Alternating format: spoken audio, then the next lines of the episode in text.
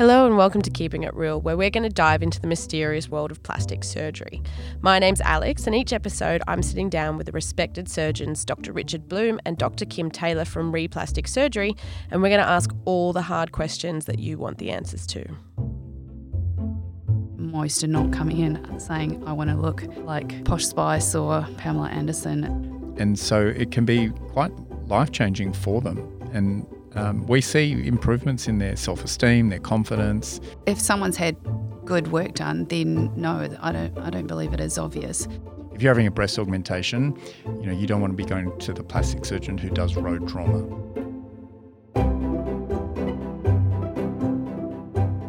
When you go in for your surgery, you will be very focused on your surgeons. But what you don't realise is there's actually a whole range of people behind the scenes that are helping you along the process. And one of those is your nurse. Now, your nurse is possibly one of the most important people as they are there for you if you need any help, if you have any questions, and they'll actually tend to you a lot during your recovery. Today, we're going to speak with Lauren. Lauren has been at Replastic Surgery for about 12 months now. She has an extensive background in nursing in general and in the cosmetic industry, so it'll be really interesting to hear her tips on how to prepare for an operation and some tips of how to care for yourself afterwards. Thanks for joining us today, Lauren. Hi. Now, you transitioned to cosmetic surgery quite a while ago now, and I'm guessing that you see everything that goes on behind the scenes. Is that correct? Yeah, absolutely. And it's really rewarding um, seeing, you know, the patients coming in and being a bit nervous. And then um, it's afterwards. Um, just seeing that massive change in confidence um, afterward, it's it's it's really life changing for them. So it's really great to see. Well, you hit the nail on the head there. My first question was going to be um, you obviously see lots of people come in. So, how common are nerves? Oh, absolutely so common. And it's uh, that's one thing I would say, uh, and it was actually one of my points was that it's completely. Um, I, I, do appreciate that it's such a daunting experience to come in for a consultation, uh, especially for those those first photos. It can be so so daunting, and I really really do appreciate that for patients. Um, you know, getting undressed and, and having photos taken. So from that, and then and then having surgery. It's it's it's a huge, huge daunting experience. Um, but then the afterwards, they're just so so much more confident um, in themselves, and you really do see that, and it's it's really rewarding. Well, in terms of your expertise, if you have someone that is coming in for a surgery, whether it be a breast reduction, a lift, or a tummy tuck, what are some of the I guess some of the tricks that they can abide by in the lead up to the surgery? So, for pre op, um, I have probably three tips and tricks. My first one, I would say, I know it's difficult, but please cease smoking. Uh, and this is absolutely crucial for your safety, but your overall recovery and, and also your result. Mm-hmm. And so, essentially, healing depends on the body's ability to transport oxygenated blood throughout the body uh, and also nutrients to the wound site. So, if you're smoking, uh, you're basically transporting deoxygenated blood um, and depriving the, the wound from oxygen it needs to heal. Mm-hmm. So, that would probably be my first well, requirement, is to, is to stop smoking prior to your procedure. I think that's actually one of the main bugbears that Kim always raises as well. And often when that point comes up, I think if, even if you're not a smoker, in general, in the lead up to the surgery, should you be taking a little bit extra care with yourself? Maybe not go out for those cocktails in the lead up.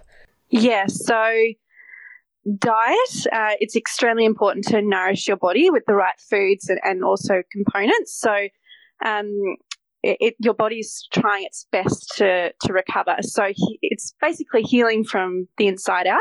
Mm-hmm. Uh, so the body needs a tremendous amount of energy to, to heal your wounds. So putting the correct food groups in your body uh, will accelerate your overall healing time. So my tip would be to start maintaining healthy dietary habits at home. Um, but really, surgery is a time to reevaluate what you eat to parlay that into a life lifelong dietary habits. So see surgery as an opportunity to kind of refresh, start small, and rebuild. That makes a lot of sense. So, look after yourself is the number one, which, let's face it, we can all probably do a little bit better at that in general. Um, but what's your next tip? Next one would be organisation. So that's key. So try and do a big grocery shop prior and and really meal prep. So just having everything in the fridge ready to go, uh, I think is really important. Just so when you're a bit sore afterward, you don't have to go to the go to the shops um, and everything's just ready to go there for you. I would also suggest keeping items that you use on a daily basis in arm's reach, kind of to avoid hyperextending or using any of those jarring motions. Right. So prepare your chill space and make sure that you've got plenty of Netflix. Yes, yes, yes. Well, you've obviously touched on the meal preparation, but for some people, they don't have young children running around, so it's a little bit easier. So maybe what happens if someone does have kids and they might, what extra things do they have to do? If you have like a support person, even, or someone you can call on, uh, I, I, you know, I think that's that's great as well. Or even um, My Muscle Chef or those frozen meals are, are great. Um, just to keep as a backup in the fridge or in the freezer. Um, just I think is a, is, is a good idea whilst you're recovering. Yeah, yeah, yeah, Just if you don't have time to um, to meal prep, and that's just an alternative as well. Great.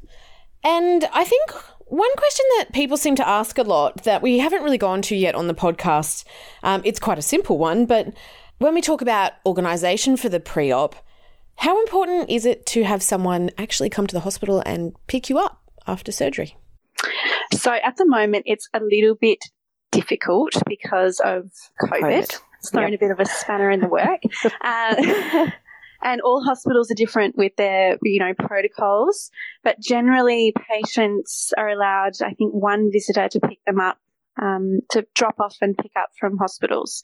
So I would always recommend recommend having that support person pick you up rather than say catch an Uber home or something like that. Um, yeah, I, I, think that's that's pretty important. Yeah, just, just to support you. Mm, does make a lot of sense. It would make things a lot safer and easier let's move on to your final pre op tip. Pre-op, final pre op would be so we do provide you with one post op garment.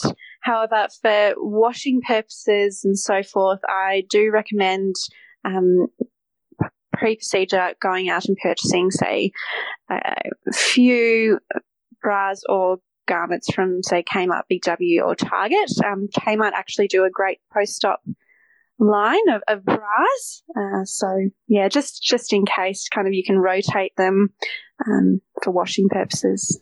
Well, let's get into that. Is that because generally, as part of the healing process, I guess you're going to have a little bit of mess? So, generally, uh, what we do here is we supply the garment, and that's to be worn for six weeks post op for a majority of the time, uh, except for small amounts of loitering around the house, showering, etc. So that that garment is going to get um, quite dirty. so that's why I do suggest um, purchasing alternate ones um, for the sake of, of washing or yep. the one that we do provide you with um, yeah. for that reason. Yeah. Well, it's funny, you know, it's just one of those things that until you go through the process, you just don't, you just don't know all these little things um, that can make the process a lot easier in the long run. Absolutely. Yeah. It's, I think it's going into the unknown, which is sometimes the scariest thing. And that's completely understandable. In terms of after the operation, um, when you are in recovery, we've kind of touched on how you prepare for that. But what are your tips that people can follow during the recovery period to make sure that they end up with the best results after their surgery? So, I would say rest your body. rest your body, but your mental health is equally as important. So it can be quite a daunting experience. Uh, and I really do appreciate that for patients. So recovery wise, be in tune with yourself and your body and listen to what it needs.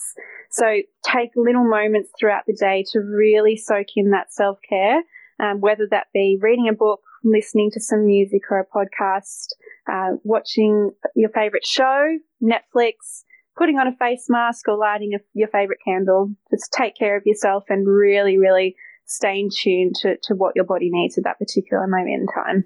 Mm.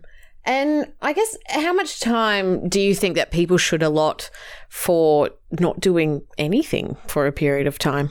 It really is a case by case basis, and every single person's recovery is going to be different. So it's very hard to say. Um, and also, the procedures will be different as well. So, you know, some people get up and start walking um, the day post up and are fairly active, and others need a little bit more time, and, and that's absolutely fine. As I said, every single person is different. Mm, and I guess you always have those kind of people that you tell them to do nothing, but they're not very good at following instructions. That's right. So that leads to my my second point, which is yep. please do not push yourself.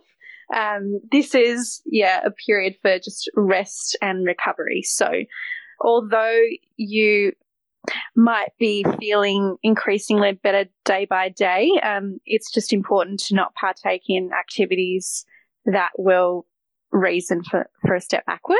Having said that, though, gentle walking is strongly encouraged, and I always do say that. Walking does promote blood flow, and increased blood flow allows oxygenated, oxygenated blood to reach your surgical wounds, which in turn allows for um, rapid wound healing. So, uh, key point is mobilization is yeah, strongly encouraged. So uh, I would just say don't push yourself, but just take little time each day to um, like walk around the house or. Mm. Yeah. And if you are pushing yourself, what are some of the things that can actually go wrong? Um, delayed wound healing, um, risk of infection, things like that, really. I mean, mm. yeah. I'm guessing splitting the sutures as well is a big risk there. That's right. I guess to that point is that a lot of people know that after you have an operation, you shouldn't be doing heavy lifting, but they don't actually understand that heavy lifting can actually be something small. We're not talking about lifting up, you know, 20 kilos. It's more the act of bending over and picking something up. Um, so, how careful should people be about those kind of movements as well as not picking up heavy objects? Very careful. yeah, if try like say if for example if you've had a breast surgery anything that would directly activate your chest muscles avoid because we really really want to rest that area. So like even shopping bags or anything like that i would have someone um, take care of that for you. Uh, yeah really as i said a period for rest and recovery. You really just want to um, take it nice and easy and and not push yourself especially with that heavy lifting and I'm guessing the motto is that it's always better to be safe than sorry. Exactly. If it, if it hurts, then stop. mm, perfect. Well, is there any more tips that people can follow? Mm, probably the most importantly is you know your body best. So be your own advocate. If you feel concerned or worried, please, please, please cannot stress this enough. Call the rooms.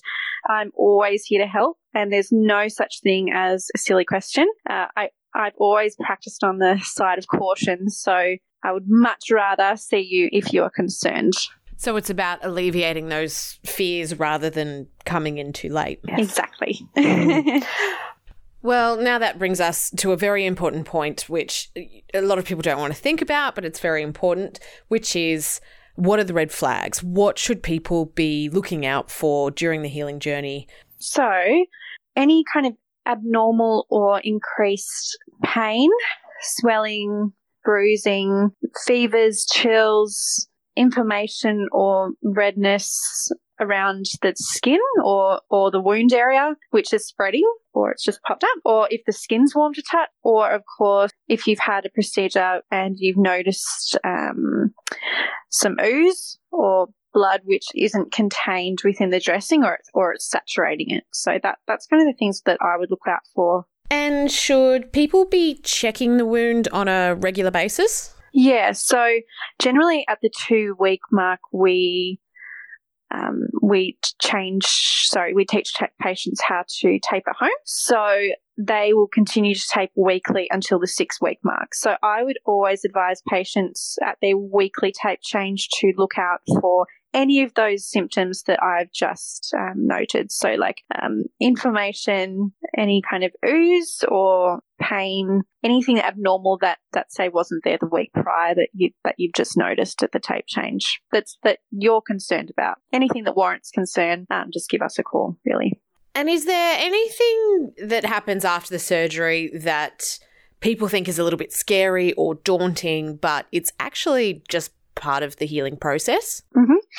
So, a level of post op pain and discomfort uh, and tenderness, especially along the incision sites and localized areas themselves, um, bruising, a degree of swelling, and these should all settle within, say, a week or two, really. But as I said, if that increases, then that would be a cause of concern. So if it gets um, significantly worse, then it's say the swelling gets worse, the pain increasingly worsens, then then that would be a cause of concern. Um, yeah, and that, that's when we would probably get you in for a review. And if someone does have a red flag or they're concerned about something, what's your recommendation? Is it uh, don't hesitate to call um, immediately? And what's the process from there? Uh, yeah, as I said, please don't hesitate to call. Uh, and most likely we'll get you into the rooms for a review and then uh, treat as necessary. Yep. Well, look, I think that sums up most of, of what we need to cover in this. But is there anything that we haven't touched upon that you think that people should know? I think one of the most common fears or anxieties is within the first few weeks post op is I guess when will I I look like that or you know why why am I looking like that and I, I guess what, what I'm trying to say is that patients need to remember that every single person's anatomy is different um, and that's what makes them unique so all patients will have a different recovery and that that person's chapter one might be someone else's chapter 12. So please just be kind to yourself and your body. Mm, that's really, it's a really interesting point to add because obviously Re Girls has a very active social network, which is really great um, in terms of people sharing their journey and, and kind of understanding what's going on. Um, but I guess it's, it's important for people to understand that you shouldn't be using that as a comparison um, of where you are on your journey. Yeah, exactly right. And it's always really great to have, and I've, I've spoken to many patients who really love to have that support regroup. And that's fantastic to have someone to kind of speak to and, and go through that, that similar process. But also, please, as I said, just be kind to yourself and everyone's going through a different journey and recovery process. So um, yeah. Yeah. And I think it's worth mentioning that Re does provide psychological services. So if you are feeling a little bit overwhelmed by the whole process, um, they can recommend someone for you to have a chat to just to help you along through your journey. Well, look, I think today has been really, really interesting, Lauren, just because we're getting the perspective, I guess, of an outsider watching in um, that also knows the process of the journey. So thank you very much answering our questions. Thank you for having me. Thank you so much for listening to this episode of Keeping It Real. To keep up with our next episodes, go and subscribe on Spotify or iTunes or wherever it is that you get your podcast. If you have further questions or want to take the next step, visit www.replasticsurgery.com.au or follow Re on social media.